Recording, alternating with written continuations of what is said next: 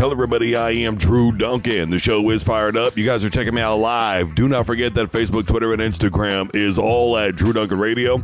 I am wherever you are listening to podcasts. Simply tell your device to play Drew Duncan. If you miss me live on iTunes, iHeart, Deezer, Google, Spreaker, etc., wherever you're listening, I am there. And of course, I am on social media further on TikTok and YouTube. Simply look for the real Drew Duncan. I brought to you in part by Block 50 Global Radio. Wherever you're listening, Block 50 Global Radio is there. And of course, Block 50 Global Radio is online on Facebook, Twitter, and Instagram as well. Plenty to get to today. Obviously, we're going to be talking about the Chiefs and Lions. Baltimore has the first ever all black QB room in the NFL. Caleb Williams' dad says that if they don't like the situation, he'll go back to college.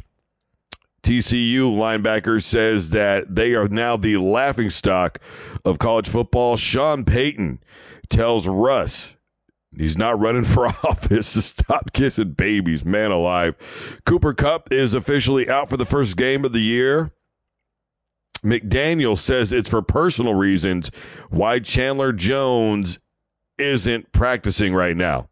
Uh, you mean the whole thing where he blasted everything online about him not being able to be at the facility? That personal thing? Okay, bro. Spin it how you want to. Plenty to get to. All right. Chiefs Lions. Boy, I tell you what, I think what people thought was going to be a very interesting matchup for week number one in the NFL is quickly deteriorating into we don't know what in the absolute hell is going to happen. There are so many players that are potentially out for this game to start for both teams, it's kind of ridiculous. It's not just about Chris Jones. It's not just about Travis Kelce. But if we want to start there, let's go ahead and start there. Number one, yes, Travis Kelce potentially is going to be out. Obviously, Noah Gray, Black or Blake Bell, those are going to be his backups. I don't anticipate a lot from Blake Bell, if I'm being honest with you. I think Noah Gray is probably going to be the main guy to step in. We could see a rotating situation with the Kansas City Chiefs but I don't think it's going to be that much. I think Andy Reid's going to go with an executive decision. I personally don't see Travis Kelce playing this football game. I think that it's way too much to risk. Now, of course, I said that not so long ago when Patrick Mahomes was dealing with potential concussions and he ended up in the playoffs anyway.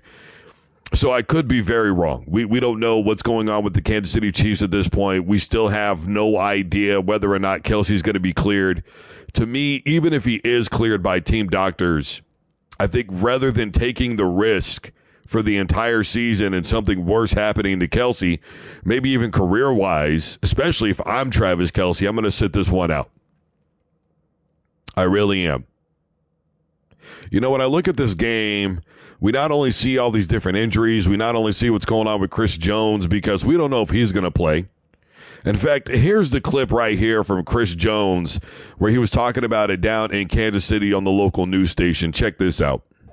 I don't think there's no animosity between me and the Chiefs organization. I think there's just a, a you know, a little disagreement. You know, um, I'm asking for a raise. They feel like this is what I deserve. I feel like I deserve more, and um, just a misunderstanding. So there's that. He just wants a raise. Look, the numbers don't lie, but they don't tell the entire story either.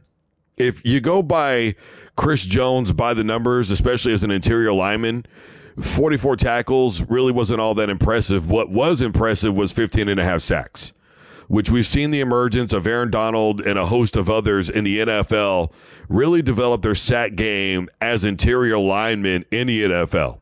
And I think a lot of that – should be credited to the Seahawks 2013, 14, 15, etc., where they were just bull rushing everybody. The popularization of bull rushing from the Seattle Seahawks gave defensive tackles more than just you're there to, to plug holes and stop the run. We could potentially even go further back and throw Gilbert Brown when he was with the Green Bay Packers into that mix.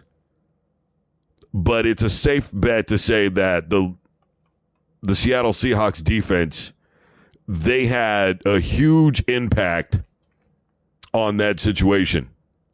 Here's the thing about missing Chris Jones, and this is why it's so crucial. Do you know that the average age for the Kansas City Chiefs defense is 24 and a half years old. Chris Jones is one of the few guys with the most experience. He's been in the league, what, seven years, and he's going to be 30 this year. There's only two, I think, maybe three players on the Chiefs defense that are pushing the age of 30 as of right now. They're actually 30 years old going into this football game. They are a very young defense. And it's all going to be about offense in this game, I think because both of these teams defensively are not looking really good, right? I mean, for the Lions, you've got Emmanuel Moseley. He's hurt at cornerback. So the rookie, and when I say rookie Stephen Gilmore, I mean not even a photo next, above, anywhere near his name exists rookie. That's who's going to be starting in place of him. So naturally, if I'm the Kansas City Chiefs, I'm going to test him. Because if I remember correctly, he's an undrafted free agent.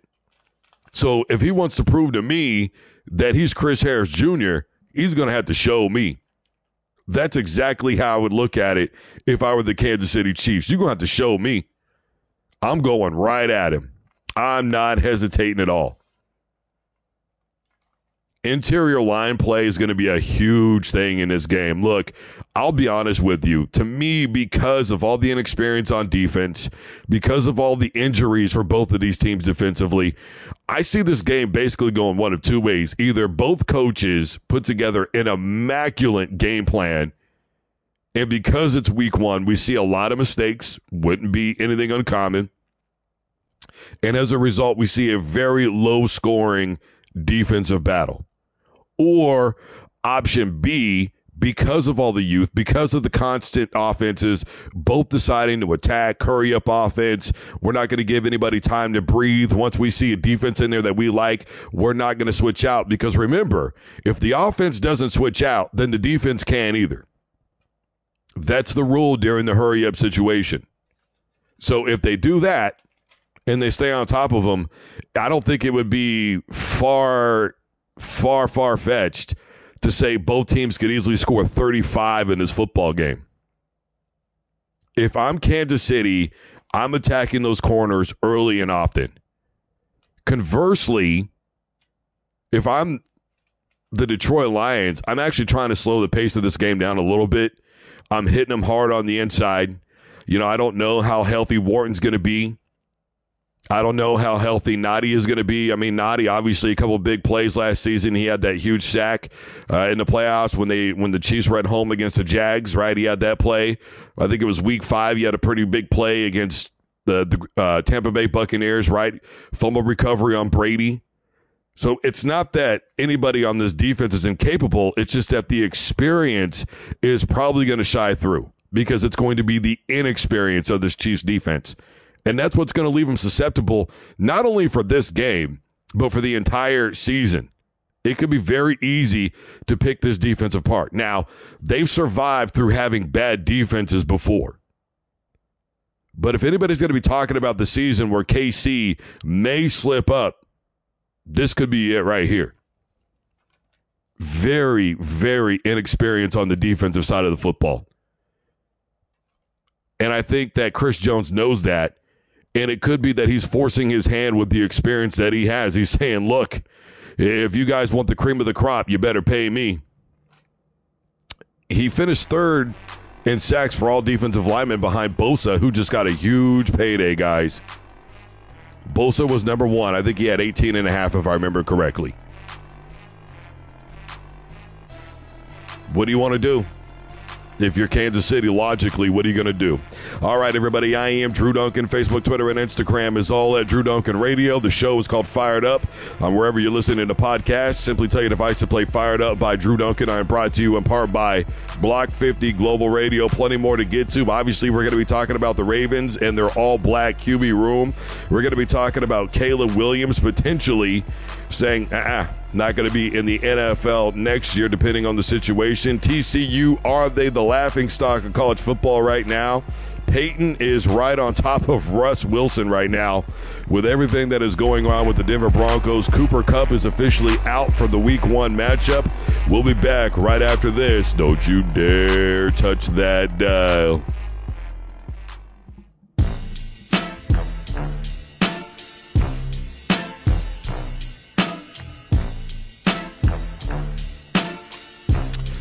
Everybody. I am Drew Duncan. You guys are checking me out live on the show Fired Up. Facebook, Twitter, and Instagram is all at Drew Duncan Radio. Do not forget that I am wherever you are listening to podcasts. If you missed the show live, simply tell your device to play Drew Duncan on iTunes, iHeart, Google, wherever you're listening, I am there. Still plenty more to get to. Obviously, we're going to be talking about Caleb Williams already a huge topic of discussion because it leads into the conspiracy theory that Arizona's taken for Caleb, right? We're going to be talking about TCU comments from their own players saying that they are the laughing stock of college football. Sean Payton and Russell Wilson, the Denver Broncos, the expectation I think has been set. A line has been drawn in the sand, obviously. Cooper Kupp is officially listed as out, and McDaniels says that it's for personal reasons that Chandler Jones is currently not with practicing with the team. You don't want to talk about it. Yeah, I suppose I wouldn't want to either, my man. if I'm just keeping it really real with you. All right. Uh, the Baltimore Ravens have the first ever all black QB room in the history of the NFL. Listen up, because I'm only going to say this one time, fellow white people, and one time only. And this is for all white people. I don't care if you are Italian, Polish, Scottish, German, Irish, anything ish, European, Britain, Australian. I don't care. I don't care what part of Africa your heritage is from. I do not care. Listen up, listen good, and listen close. It is a big deal because and I hope everybody's paying attention here.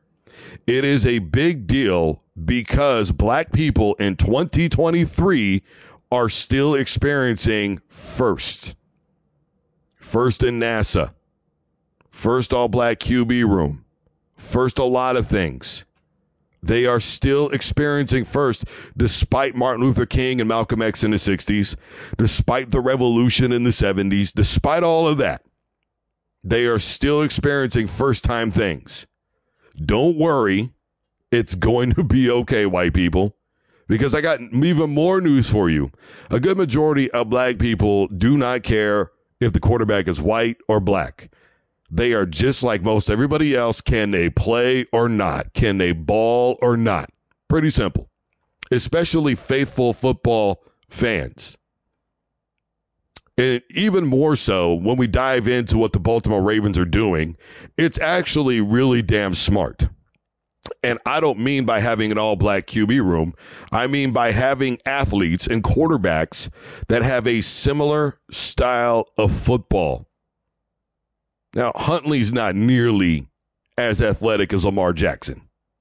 Josh Johnson, ah, he's he's pretty athletic, probably more athletic than than Huntley. But the fact of the matter is, I've never understood, like, let's say, for instance, you've got Lamar Jackson as your starter, and let's say Colt McCoy is your backup. Well, how in the hell does that make sense? Because you couldn't talk about two more con- contrasting styles of football. So, really, when you look at it from a football perspective, what the Baltimore Ravens have done is said, look, we're going to go out, we're going to get guys that we can plug and play if anything happens to Lamar the offense in terms of the overall goal, the overall scheme, what we're trying to accomplish and how we're trying to accomplish it are pretty much all going to be the same. Now, obviously, there's going to be differences. Who the hell is as fast as Lamar on that football team to begin with? Not just quarterbacks. The cadence, the snap, the timing of those things rhythmically, those things are going to be a little bit different. In terms of the style of offense that they run, you can pretty much leave it the same way. That's the thing. You can pretty much leave it the same way. You don't have to alter it. I mean, think about it. If you've got Colt McCoy back there versus Huntley or Johnson or somebody like that, you would have to completely alter what you do. Because Colt McCoy is much more of an under, under center type quarterback, roll out pass type quarterback. He's athletic, don't get me wrong, but you're not going to run those option plays with Colt McCoy the same way that you would with Lamar, Huntley, or anybody else. He did a little bit of that when he was at Texas, but not a lot. Okay, let's not forget that when Colt McCoy was around in Texas, the pistol was still very up and coming. Which, by the way, anybody who knows me knows I'm a Syracuse fan. We invented that. Shout out the Qs. How you like that? Throwing that in there. That's where we're at with that. I don't want to hear anybody complaining. What if it was an all white QB room? Would they be saying the same thing? Would it be news? Wouldn't it be a little racist to be talking about all white QB rooms? Don't you think it'd be just a little racist, bro? I mean, come on, dude. What if, I'll tell you what if, how many white QB rooms have been in, in the history of the NFL? I'll wait a good majority of them. That's how many. What do you think QB rooms looked like in the 80s? I mean, come on, man. We've had this topic of discussion how many times? A lot of black quarterbacks in college football, right? Especially because of the option. Gallop, run for me, another form of the whip, right? And then you get to the NFL and they're told, well, they just don't have the mental capacity for the game. They don't understand the scheme. Okay, talk to Doug Williams about that. My beloved Broncos saw that man run roughshod all over my team. The reality, and the thing was, is Doug Williams was uh, pretty much a traditional drop back passer. Same thing with Warren Moon. You see, the issue is, is there's a stigma that because somebody's a black athlete, that means they're automatically more athletic than the next guy. Warren Moon was really not all that athletic. He was a traditional drop back passing quarterback. John Elway had better wheels than Warren Moon. Seriously. The bottom line is can he play or not? Don't worry about it being an all black QB room or not, okay? Worry about whether or not on your team, they can get you to where you want to go. That's what that amounts to. It had to be said, and I am unapologetically saying it the way that I am saying it. It's kind of racist to say it's not like racism in the traditional way, but it's racist to say, well, wouldn't it be racist to bring up an all white QB room? There's been tons of them. Tons of them. There's only been one all black QB room in the history of the NFL. You're looking at it with the Baltimore Ravens. One. You may be saying, well, dude, who gives a damn? Well, black people do because they are still experiencing first, as I pointed out initially. That's why. Shouldn't be, but they are. That's why. So if you take issue with it, come for me. All right? I don't give a damn. I could take the heat. I stay in the kitchen. And I stay strapped, man. I'm sitting in all black right now. All black, metal. Nobody's on it yet. But if it pops off, it's really not that hard. I got the I got the whole thing set up, man. It's the it's the quick pull pull and fold. I'm Stone Cold Steve Austin coming to save the rock. That's what I am. You know what I'm talking about. This right here.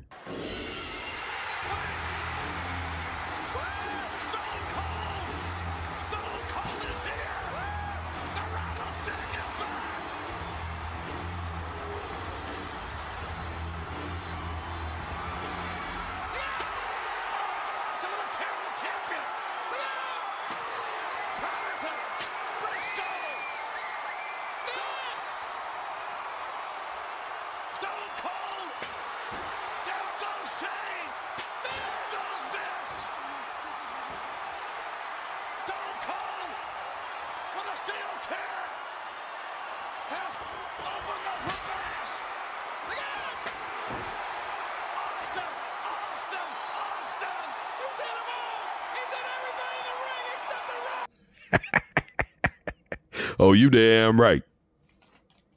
You damn right. That's what it is.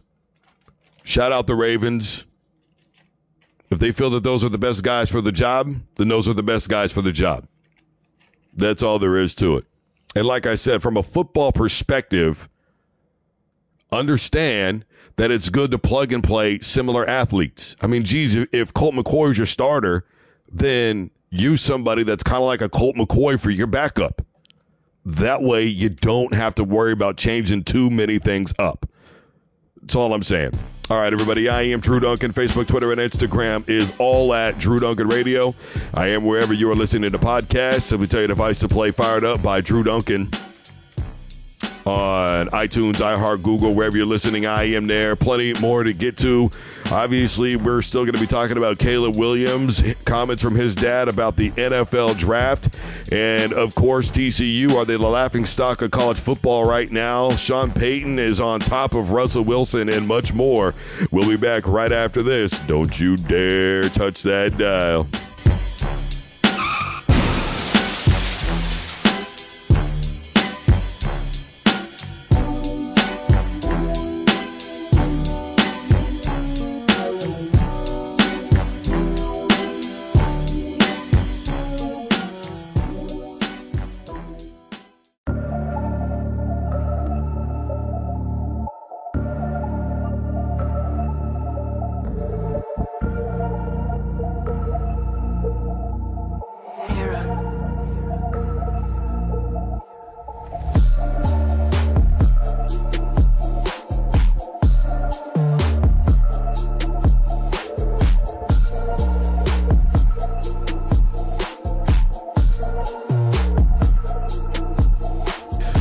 Everybody. I am Drew Duncan. You guys are checking me out live on the show Fired Up. Facebook, Twitter, and Instagram is all at Drew Duncan Radio. I am wherever you're listening to podcasts. Simply take a device to play Fired Up by Drew Duncan if you missed the show live. Still plenty to get to today. We're going to be talking about TCU. Their own players are saying that they are the laughing stock of college football. Peyton Manning, or pardon me, Sean Payton all over Russell Wilson right now. Cooper Kupp officially listed out for opening week with the LA Rams. Who's going to step up in his place? McDaniels says that the reason why Chandler Jones isn't practicing with the team is personal reasons, bro. he was like, nah, I don't want to answer any questions about that, man. I'm not going to talk to you guys about it. Okay. sure, Brody. Whatever you want to do, my man. In the meantime, Caleb Williams. Well, his pop says that if it's not the right situation, they are not going to go to the team that drafts him in the NFL, and he will certainly go back to college. Well, he can go back to college. He can finish his degree, but that doesn't mean one iota that he's going to be able to play because he's not. College football and basketball, once you enter into the draft, for the NFL or the NBA, you can return back to whatever university you are from, but you are not allowed to return back and play. In fact, in college basketball, once you declare, that's it. So the reality of it is he can go back and finish his degree, and from there, it's risk reward, is it not? Look, I, again, I, I maintain that athletes should and will always be able to me be able to control their own destiny, manage their own careers the way that they see fit. It's not a first. We saw it with Eli Manning. We saw it with John Elway, and I, I, and I've gone over this a million times with people on the internet. It's amazing to me. First of all, I knew this before the thirty for thirty came out, but the thirty for thirty of Elway to Marino is out there, and yet for some strange reason, people still misconstrue what happened with John Elway. So I'm going to be very clear in what I'm about to say right now. And that is simply this, people. John Elway did not want to go to the then Baltimore Colts because he felt the ownership had no idea what they were doing. He didn't like the coaching staff, and he felt that they were being lied to. There were rumors circulating that the Colts were getting ready to move to Indianapolis. The owner told John Elway that they weren't going to go. Him and his pop felt that they were lying. So he said, if you guys draft me, I want you to know that I am not going to play there. Pretty simple. For three months, John Elway and his camp said, We're not going to do it, man. Three months. That's 90 days of knowing we're wasting our time if we do this.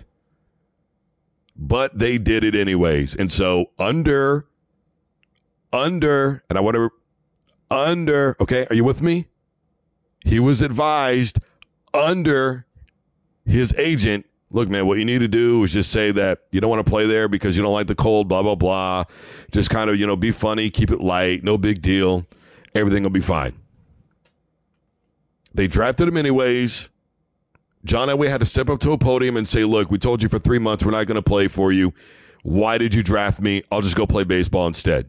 And by the way, he probably would have been a hell of a pitcher with the Yankees. Legitimately. And I think anybody who watched sports back then knows Elway could have done it. Probably would have been the greatest pitcher of all time, maybe even better than the big hurt, right? Randy Johnson. What I am saying is that Terry Bradshaw decided to come out and go, well, John Elway's managing his career and he should go play baseball and blah, blah, blah. And it's disrespectful. And uh, man, to hell with that. Terry Bradshaw ended up being wrong. You said you never win titles with a guy like Elway. Well, buddy, he went to more Super Bowls than you. Let's be clear about that. And while he didn't win as many, I think a good majority of us know that Bradshaw just happened to be in the right place at the right time. That's pretty simple. By the way, Elway retired Super Bowl MVP playing against the coach who, God rest Dan Reeves, said that he would never win a Super Bowl with. Elway snuffed him out. Now, I understand that Coach Reeves at that time was battling cancer, but he wasn't coaching for the majority of the season. Decided to come back and coach the Super Bowl. Okay, so I want to be clear about these things. God rest him, but these are the facts. You understand? The real reality of it is if Caleb Williams doesn't want to go and play for any team, because obviously there's been rumors out there for tanking, right? With the Arizona Cardinals going out and getting Joshua Dobbs, a dude who's gone literally two full seasons without even so much as throwing a pass in the NFL. That guy, the guy who's thrown for 466 yards in his career, 411 of them, or when, when he was with the Tennessee Titans. There's rumors that they're tanking. Has anybody seen Jonathan Gannon? That dude is a dork. Seriously. Asking NFL ball players, hey, did anybody come here on the bus? No, bro, they didn't. They're making NFL money. A minimum league stipend is 750K. They have a vehicle, dude. Are you serious right now?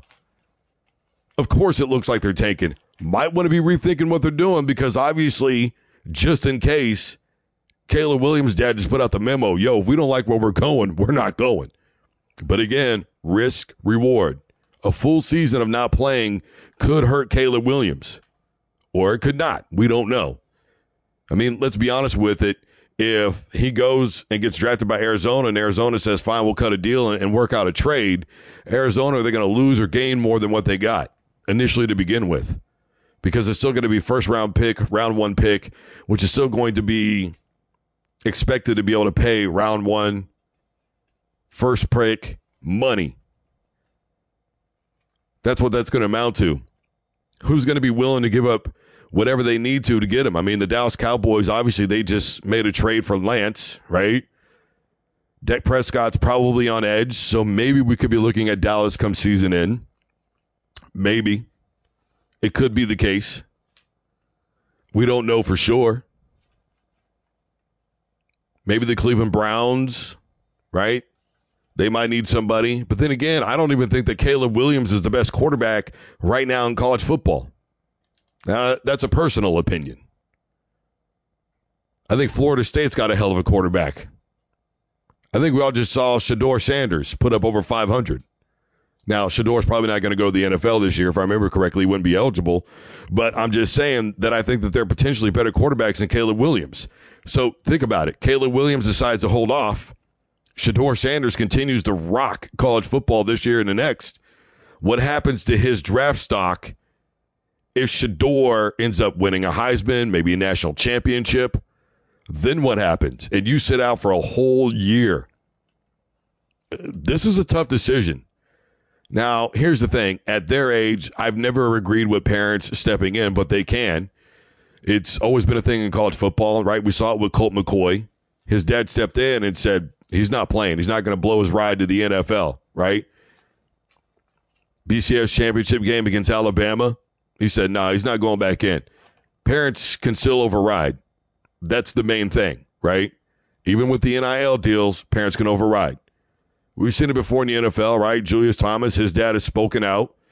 We saw it before with Jalen Hurts. His pop spoke out while he was still in college with Alabama. The situation between him and Tua said that if he left, he would be the biggest free agent in all college football history.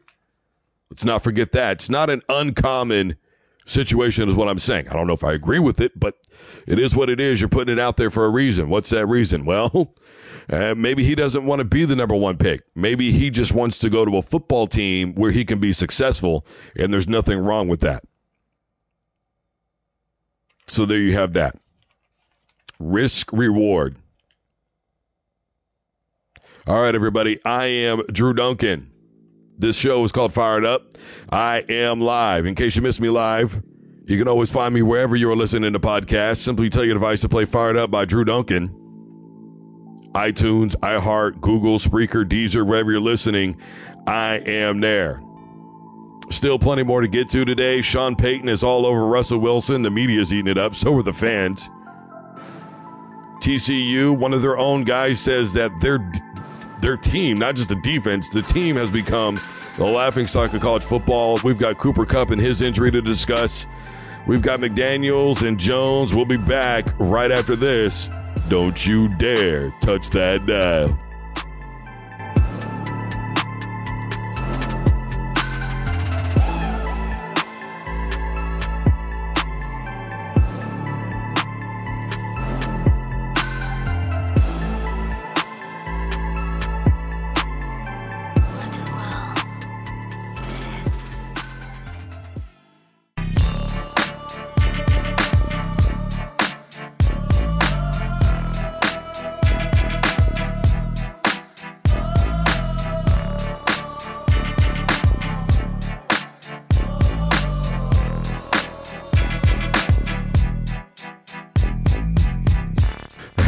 I am Drew Duncan. The show is called Fired Up, and I am live. I am brought to you in part by Block 50 Global Radio. Do not forget that Facebook, Twitter, and Instagram is all at Drew Duncan Radio. I am wherever you're listening to podcasts. Simply tell your device to play Fired Up by Drew Duncan on iHeart, iTunes, Google, Spreaker, Deezer, etc., wherever you're listening. I am there. Plenty more to get to today. Obviously, we're still going to be talking about Sean Payton and the Denver Broncos. Cooper Kupp is officially out for week number one. McDaniels and Chandler Jones continue their, I guess you could almost call it online beef at this point, right? Then, of course, Joey Bosa. I'm not going to spend a lot of time on that just because we know that everybody else is going to be doing 20, 30 minutes on that thing at a time. I mean, come on, man. I've seen obvious things like Joey Bosa's being signed makes the 49ers a Super Bowl contender. Really? I didn't know that. Thanks. Good look on the information, bro. You really dove deep into that one, didn't you? I would have never known that adding Joey Bosa to the defense makes them a contender. oh, man. Tell me more. TCU, are they the laughing stock of college football right now? Their own linebacker, Johnny Hodges, came out and, and, and literally said the words, we're the laughing stock of college football. They were embarrassed over the performance. And essentially what he said was, look, our defensive coach put the game plan in. We didn't execute. We knew what they were going to do. We couldn't get it done. Well, you couldn't get it done because you got outplayed. Let's get that out of the way first and foremost. But going back to last year, uh, including the playoffs, they dropped 45 to Michigan. They dropped 65 to Georgia and now 45 to Colorado. But then again, it is a Big 12 defense. By the way, one and two in their last three games dating back to a season ago. So let's get that out of the way. Now, again, I'm not somebody that likes to go off of last season. I am of the opinion that everything happens for this season. So let's get this season out of the way. Okay? Let's just go ahead and do that. This season, they've already given up 45 points, 500 yards passing, 93 on the ground. Last season, I think they, they gave away an average of 158 yards a game running the football alone. In fact, I think last season they gave up 29 points per game. So just to kind of quick touch right back to there on that, they're not doing much better. But I think that for the most part, a good majority of us have given the Colorado Buffaloes their due credit. They came in, they were 20 point dogs, they snuffed them out, they did what they had to do. They were so well balanced in their attack. They utilized everybody on the field to really enhance their game in every possible way. You had Shedeur Sanders back there playing calm, calm football. I mean, that kid's, he just puts it on a button.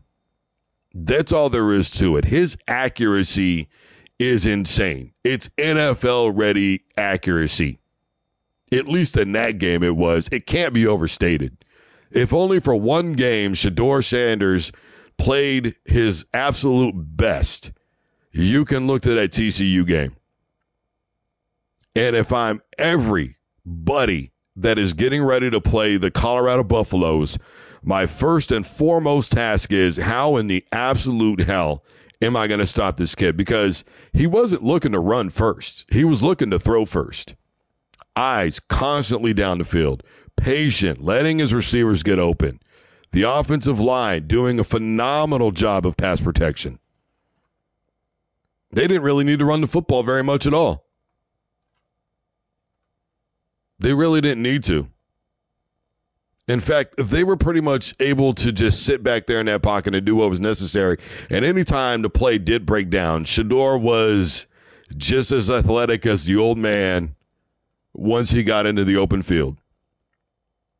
I mean, that's pretty much all there is to that. Defensively, Colorado wasn't really that great. Let's keep it real. They they forced some turnovers in that game. Absolutely. Right? You had two interceptions that I remember correct, you know, right at the top of my head kind of bend but don't break a couple times in that football game. I mean, essentially, it was a shootout. That's what it really amounted to.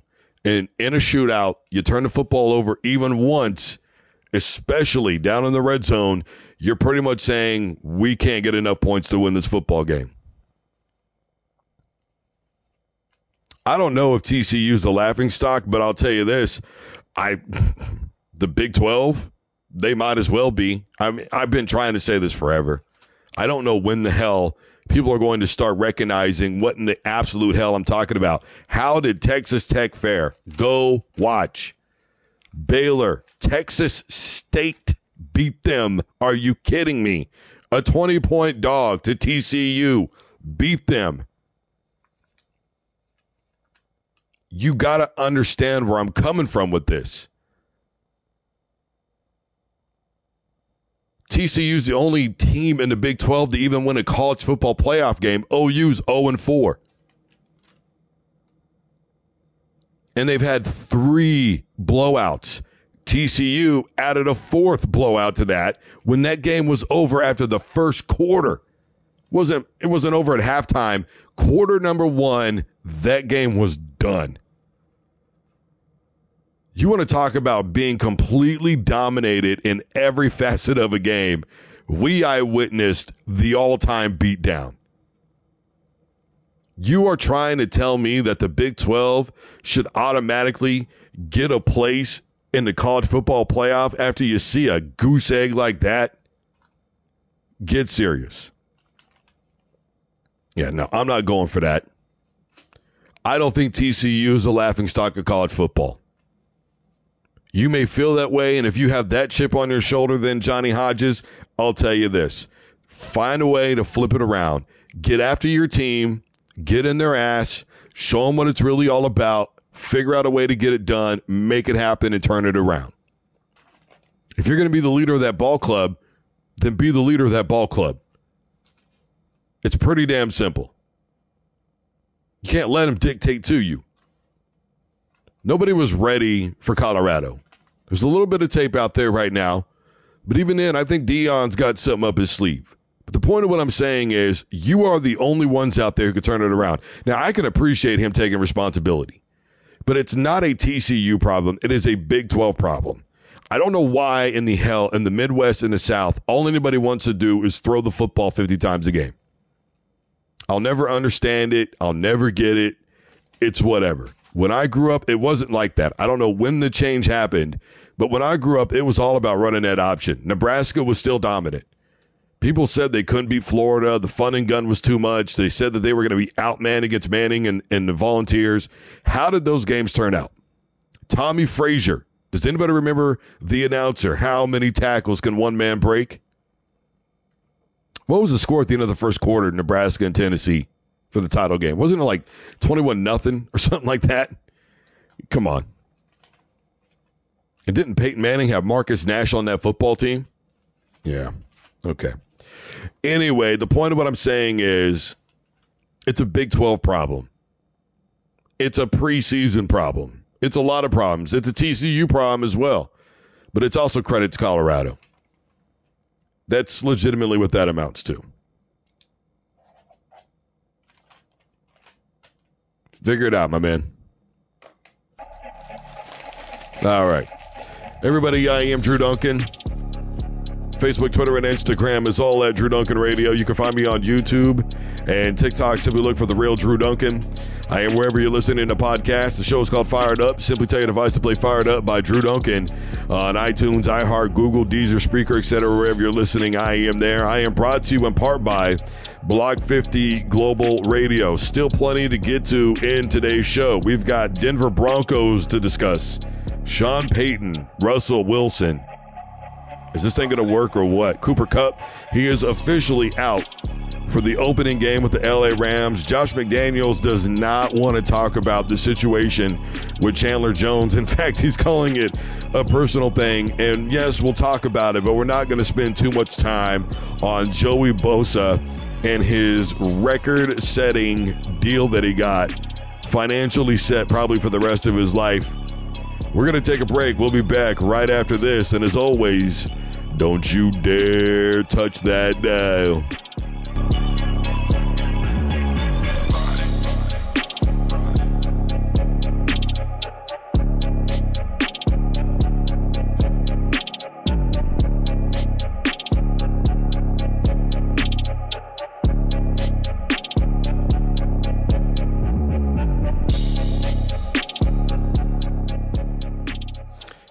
Everybody. I am Drew Duncan. You guys are checking me out live on Block 50 Global Radio. Thank you for tuning in. Do not forget that Facebook, Twitter, and Instagram is all at Block 50 Global Radio.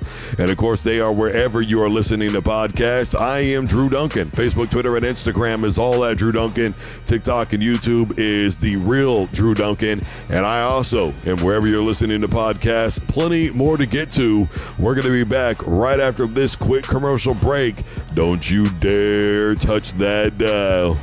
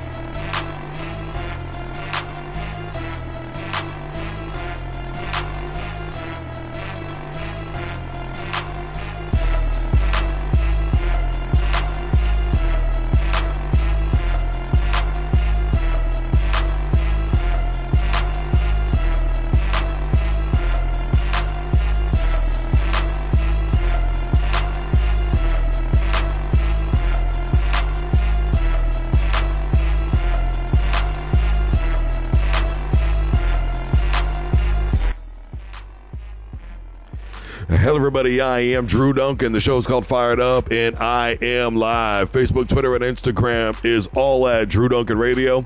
I am wherever you are listening to podcasts. Simply tell your device to play Drew Duncan Fired Up on iTunes, iHeart, Google, Spreaker, Deezer. Wherever you are listening, I am there. Still plenty more to get to today. We're going to be talking about Cooper Kupp officially listed out. McDaniels and Chandler Jones. The beef continues, my man. And of course, we're going to talk a little bit, and I do mean a little bit, about Joey Bosa. I mean, like I said, it's going to be all over the place. All right. If you haven't got your opinion out by by now on that thing, well, I, I, maybe you're living in a closet. I don't know what you're doing, my man. Whatever it is, you're not checking out football. I mean, geez, pretty sure some common fans know about that. All right, Sean Payton, Russell Wilson. You know, I, I think we all felt coming into this season that Russell, in a very similar situation to Dak Prescott, uh, he's probably riding on thin ice, right? Supposedly, it, it's been going all over the place. The quote, it's been everywhere, right? I'm sure you've seen it. Stop kissing babies. You're not running for president. Okay. And of course, I'm paraphrasing there. I'm on the radio. Uh, here's the real reality of the situation. I know that everybody wants a finger to point when everything is going wrong. There's not a single individual out there that will be able to tell me different when I say the words out loud to you that this is not all on Russell Wilson. And by the way, for the record, 11 out of 18 for the backup quarterback in the preseason finale. Listen, I know that the most popular player on any football team that is struggling is the backup quarterback. Not going to happen. Not going to happen and work out anyway. And I'll tell you why. Because there's not a single quarterback in the NFL that could be behind that Denver Broncos offensive line, my man. It can't happen. They couldn't block a D2 football team. They may not be able to block some high school football teams that are out there. I'm just keeping it really 100 with you right now. I don't know how they would match up this season, but I know how they matched up a season ago there were literally, and I do mean literally, my man, plays where Russell's in shotgun, the ball gets snapped, and before the ball even got to him, there were defenders on top of him. How in the absolute hell do you expect anybody to quarterback a football team like that? And what do all you Seattle fans say? Oh, we said the same thing. He holds the ball for too long. He's just back there. You know, we, we didn't blame him forever, but man, more sacks than anybody in the NFL. When it happened to Joe Burrow, whose fault was it? Was it the offensive line or was it Joe Burrow's fault? When it happened to Ryan Tannehill, was it Ryan Tannehill's fault? Or was it the offensive line's fault? You have to go everything by a case by case basis. And I'm sorry, Russell Wilson has not had good offensive lines to play for. And before anybody talks about how well you know who did last year with his, and look, we all love the quote, right? They wrote me off, but I ain't right back. Oh, Old Geno, I get it. Let's not forget they drafted, what was it, two offensive linemen, went out in free agency and got a third to improve that line. And by the way, they still really weren't that good last season. I kept telling everybody they were, they were overrated. They really weren't that good. With Russell, they would have been a lot better with that with that new line.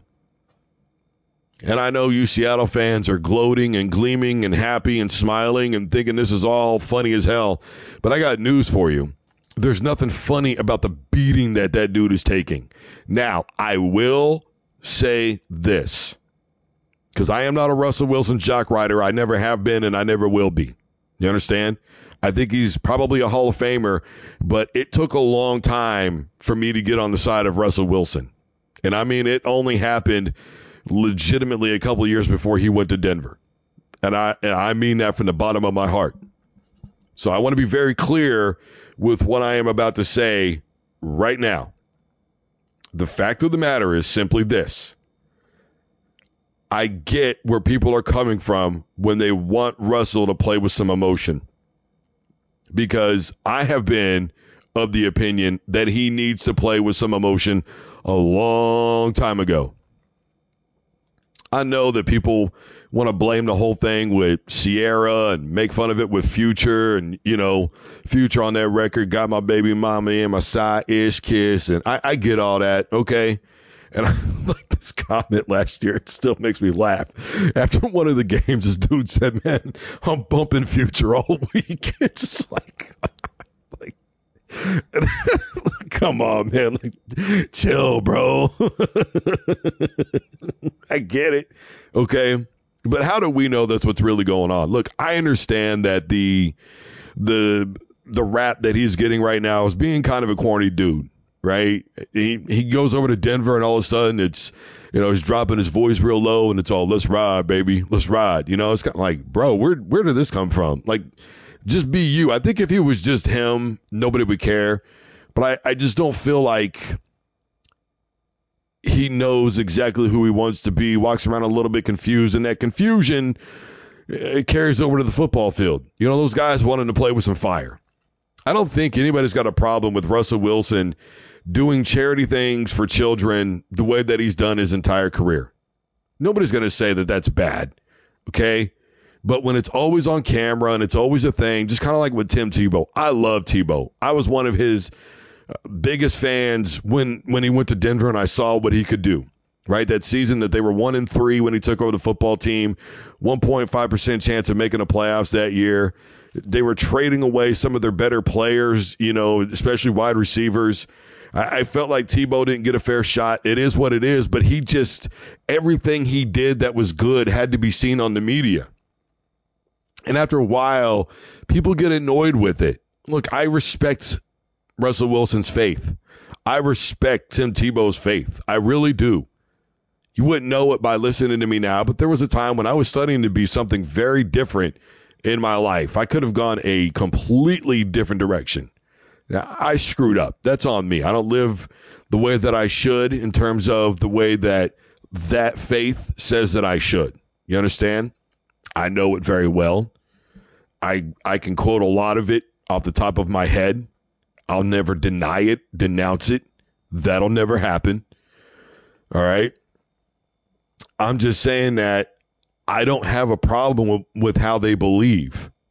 But I think that we need to all remember, well, I'm like I'm not going to judge anybody for how they present themselves in terms of that faith. I will say this.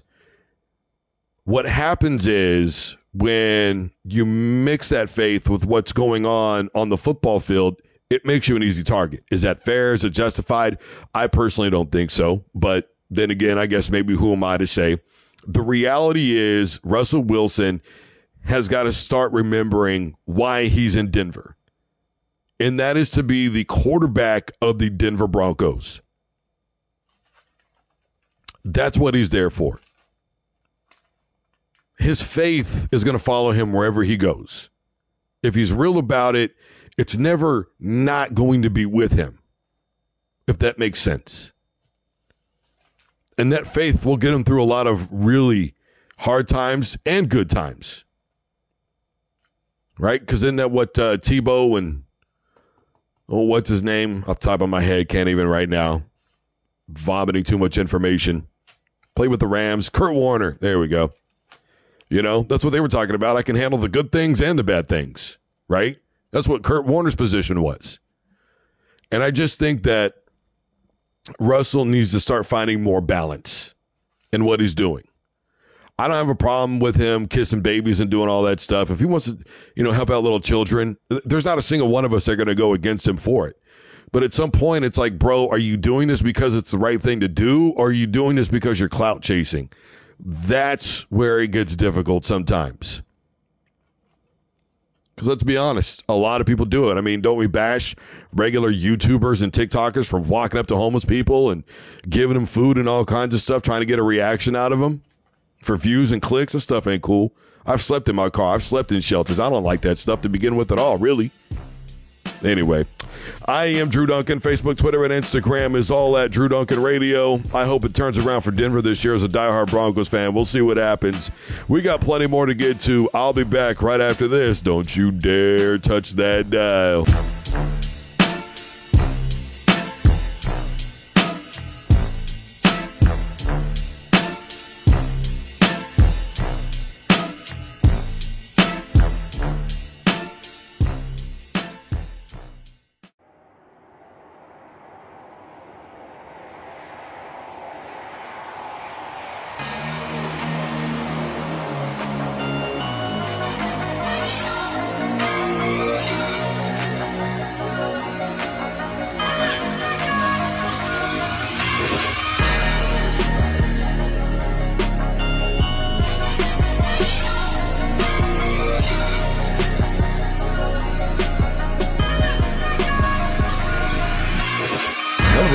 Am Drew Duncan. The show is fired up and we are live. Facebook, Twitter, and Instagram is all at Drew Duncan Radio. You can find me on YouTube and Patreon. Simply look for the real Drew Duncan, and I am wherever you are listening to podcasts. If you miss the show live, simply tell your device to play Fired Up by Drew Duncan on iTunes, iHeart, Google, Spreaker, Deezer, wherever you're listening. I am there. I am brought to you in part by Block 50 Global Radio. Shout out my A1 P Dub. What's happening with you, man? How you living today, baby? I can't call it. You got it. You know what I mean? You know what I mean? Already. All right. Still plenty to get to. We've got Cooper Kupp. He's out for the first game of the year. We've got that to discuss. A little bit later on, we're going to be talking about Joey Bosa. And again, I do mean very minimal on Joey Bosa. What's not to be said about the. I don't. In fact, I think he was the NFL sack leader, period, last year. I think there was Myles Garrett, and then.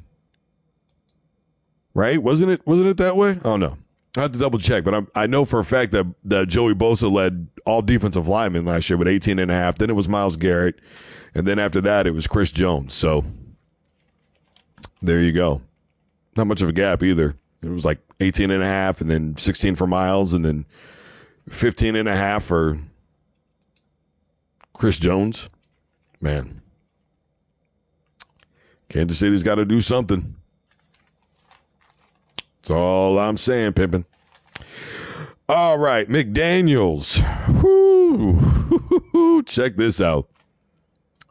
So Josh McDaniels was asked about Chandler Jones, and he just said, "Look, right now he's not practicing because of personal reasons." Really?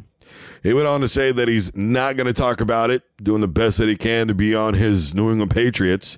And he said if there's any news that needs to be discussed, they'll bring it up for us. Well, I feel like Chandler Jones is probably going to be the guy to take care of that in case you have missed this thing.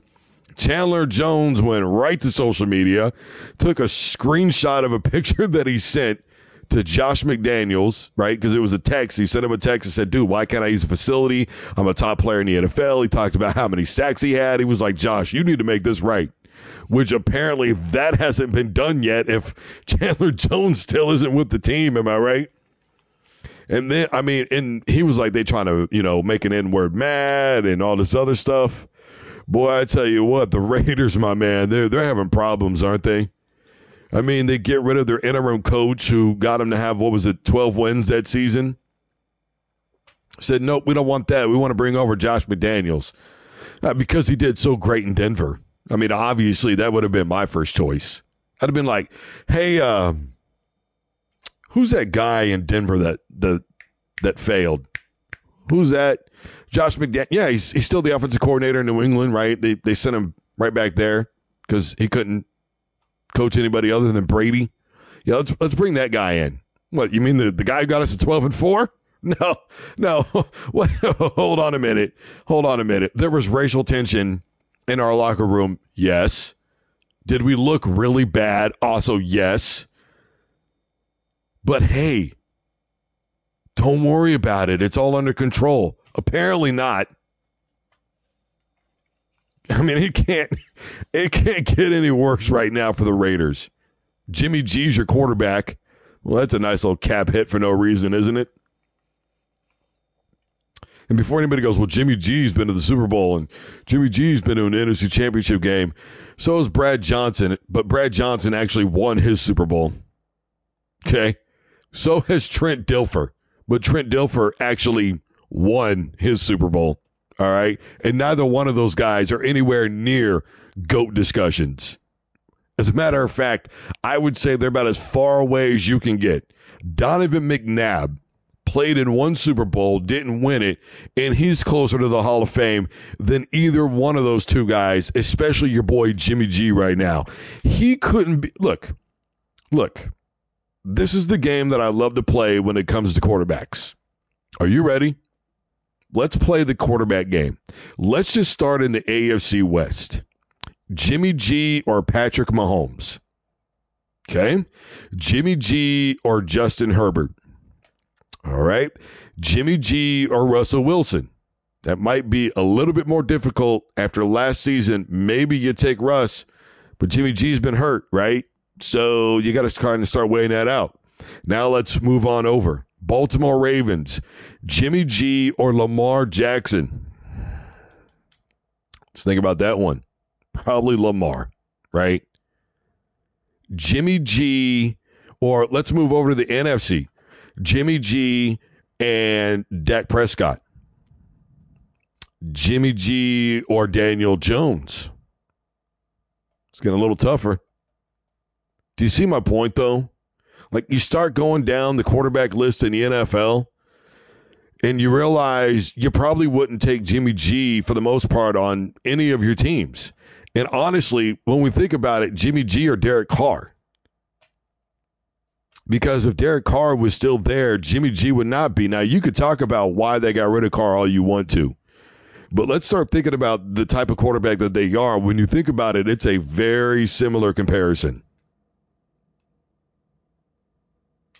At the end of the day, who would you legitimately take? The point is, is I don't think Jimmy G is even a top 15 quarterback in the NFL right now.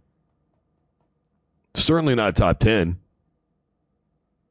Damn sure nowhere near top five. I mean, come on, Jimmy G or Aaron Rodgers. Think about that. Think about the age of Aaron Rodgers right now. Who would you take, him or Jimmy G?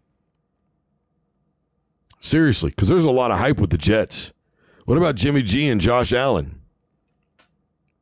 Okay, you're picking up what I'm putting down. The Raiders have problems. They have problems because they have a head coach that, according to Chandler Jones, he doesn't want to play for. So maybe he's not the only one that feels that way, and he's just kind of speaking on behalf of some of the other guys in that locker room. Could be. You know, look, it's not that I like the approach from Chandler Jones. This usually never works out for ball players, if I'm being honest with you. But sometimes, you know, you snap for a reason. Is Chandler Jones past his prime? I mean, was he really a factor in Arizona? Was he a factor a season ago? Start looking at that sack list that I talked about earlier. Where's he at on it? Right? He's an all time great for sure. I'm a diehard Syracuse fan, as I pointed out a hundred times over, and I love Chandler Jones. I really do. But when all is said and done, what is he to any football team right now? And that's kind of the thing right? You, he's acting out like this, and it's like, what is he really worth to the Raiders? But the Raiders just have too many problems, I think, to even begin to count. I, I don't think Davis knows up from down right now, if I'm being honest with you. Uh, we've all seen the, the, the pictures, money. I, you know, whatever, dude. Uh, how how he pulled that will be forever beyond me. Let's just put it that way. Uh, I don't know that the Raiders win six games this season. I, I just don't see it. I mean, has McDaniels even made the playoffs? Bueller, anyone? He didn't do anything in Denver. He damn sure hasn't done anything with the Raiders. When all is said and done, uh, I mean, the best thing they got going for him right now is the fact that Brady's over there. But, you know, what's Brady's real role over there with the Raiders? You think he's going to tolerate mediocrity? The man literally just retired. Not at the height, but let's be honest, he still made himself an even bigger name in Tampa Bay. Do you think he's going to tolerate this nonsense? I mean, if I'm Chandler Jones, that's the guy I'm going to. I'm going to TB12, man. Why? Because that dude automatically has pull. That's why. I guarantee you, Brady has real pull. All right. And I'm talking about absolute pull over there. There's no ifs, ands, or buts about that.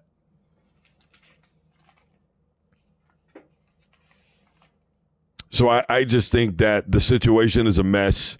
McDaniels can spin it any way he wants to, but I don't even think his boy Brady's going to be able to bail him out if they start off the season one and three, one and four. Wouldn't be surprised if next man up as in a head coach. All right, everybody. I am Drew Duncan. Facebook, Twitter, and Instagram is all at Drew Duncan Radio.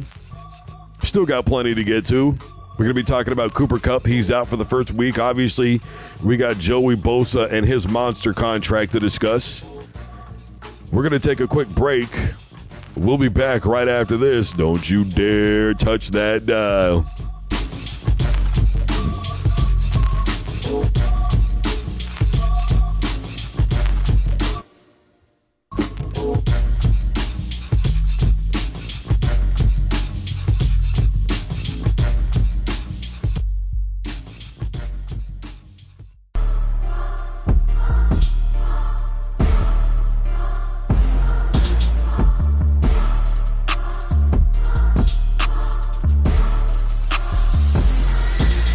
Hello, everybody. I am Drew Duncan. You guys are checking me out live on Fired Up. I am brought to you in part by Block 50 Global Radio.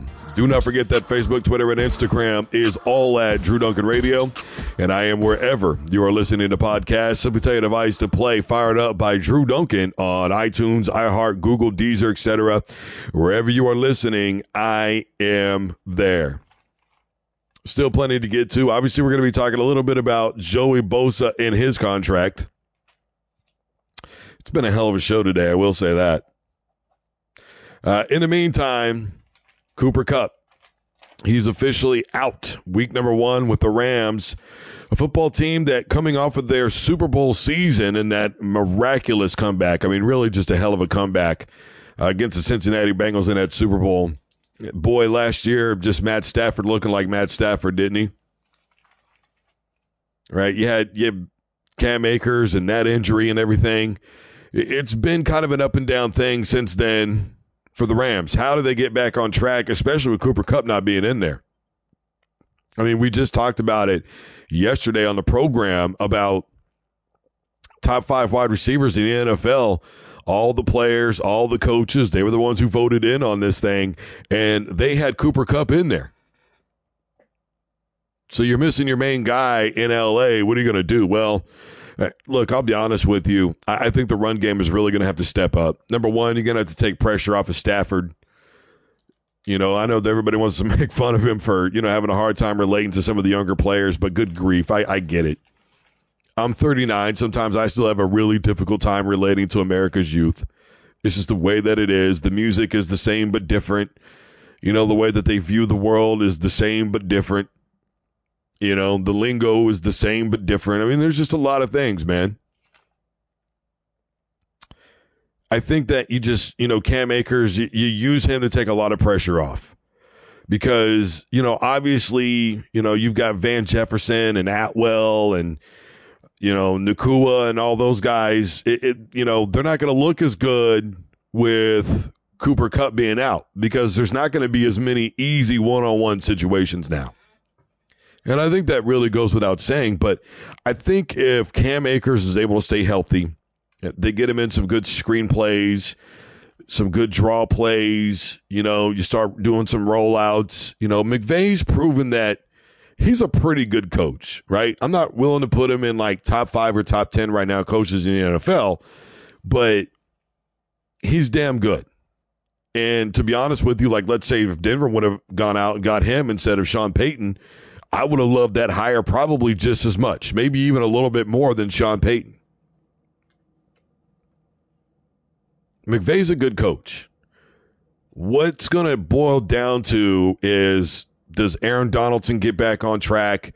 You know, does the offense figure out a way to get some symmetry without Cooper Kupp? He is a huge piece to miss.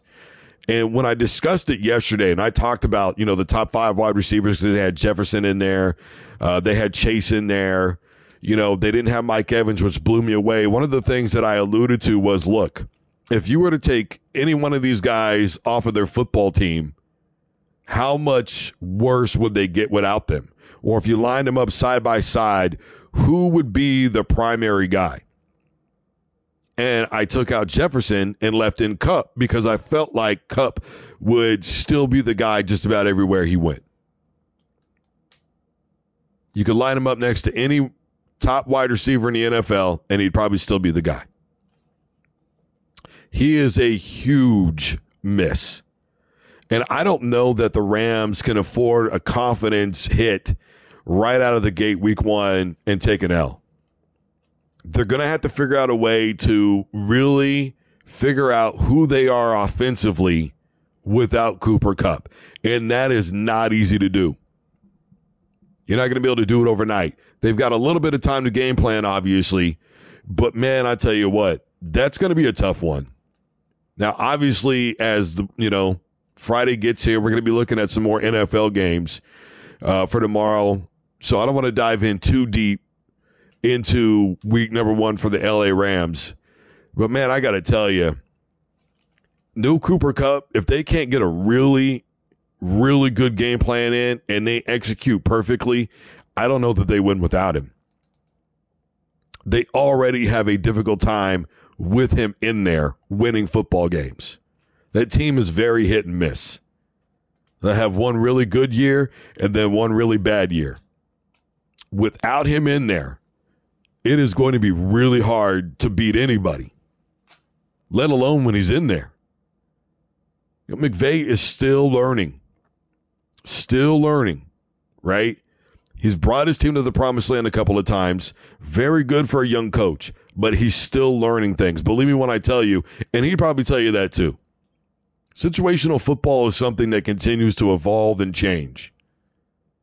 But I just really think that the focus needs to be Akers and the other running backs. I think that you need to split some time with them. I mean, I'm running old school pro sets if I'm the Rams. I'm going two back sets back there, and I'm trying to figure out ways to utilize my guys in ways that these defenses have not seen yet.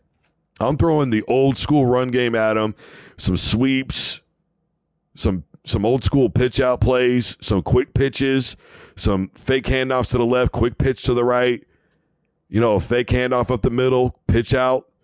I'm doing some stuff like that. I'm working it in there. Some pro set off tackles, you know, to where it looks like you're lined up to the strong side with that tight end on the right hand side, but then on the left, you still got a running back that's over there kind of eating up a little bit of space. Figure out any way you can to create matchup problems using the running backs to try and open up that passing game. That's about the best you can hope for. All right, everybody. I am Drew Duncan. Facebook, Twitter, and Instagram is all at Drew Duncan Radio. I am wherever you are listening to podcasts. Simply tell your device to play Fired Up by Drew Duncan. iTunes, iHeart, Google, Spreaker, Deezer, etc. Wherever you're listening, I am there. We still got Joey Bosa to talk about. That mega deal that he just got. I am brought to you in part by Block 50 Global Radio. Don't you dare touch that dial.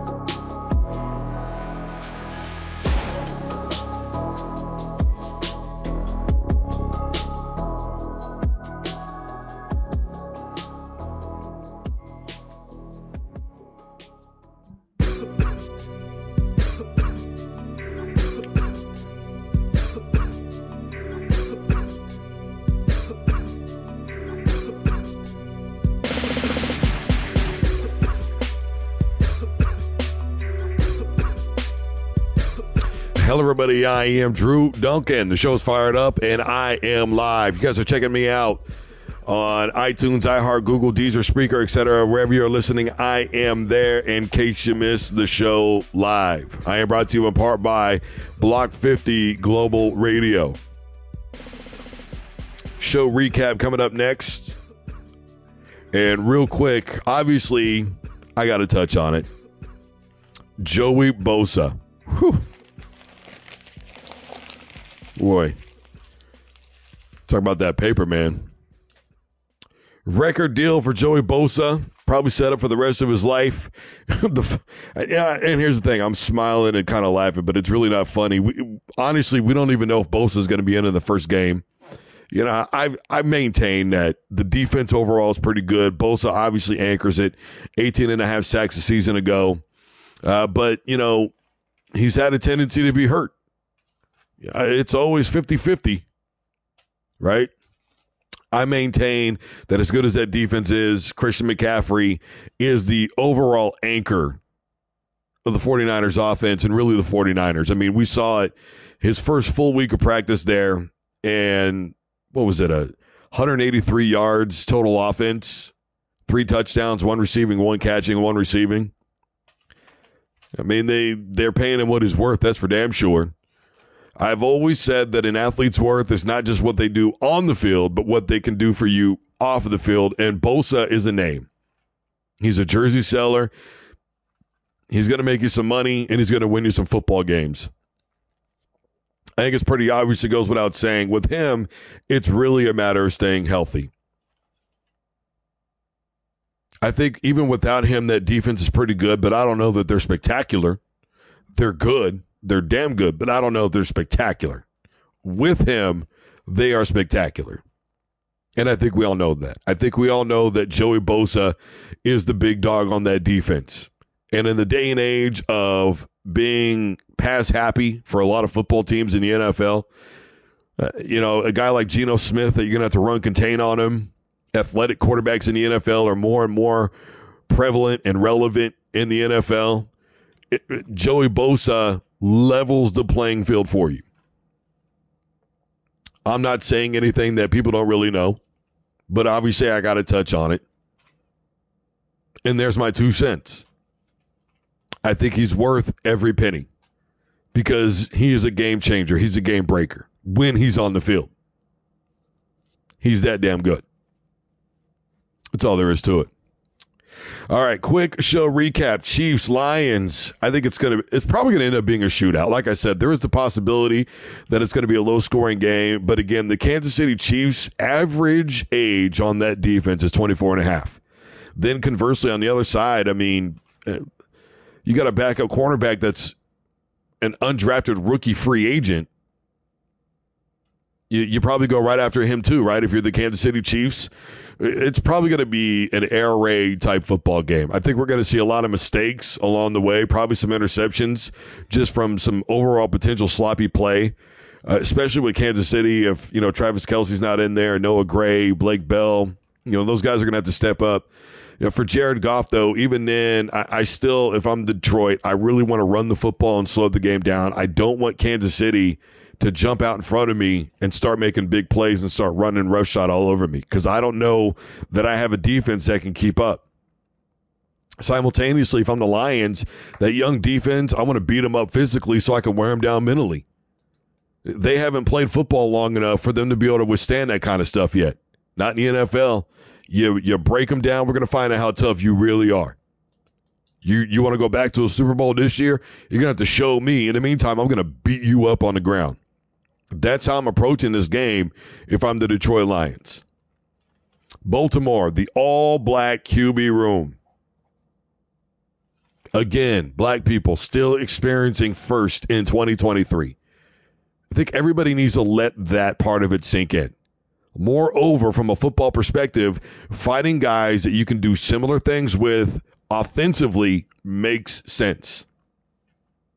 It is all about getting the best option possible. But it's also about finding somebody that fits in as a backup, which is the best available option out there. Did they find it? We'll find out. But understand that black people are still experiencing first in 2023. Okay? Just think about that.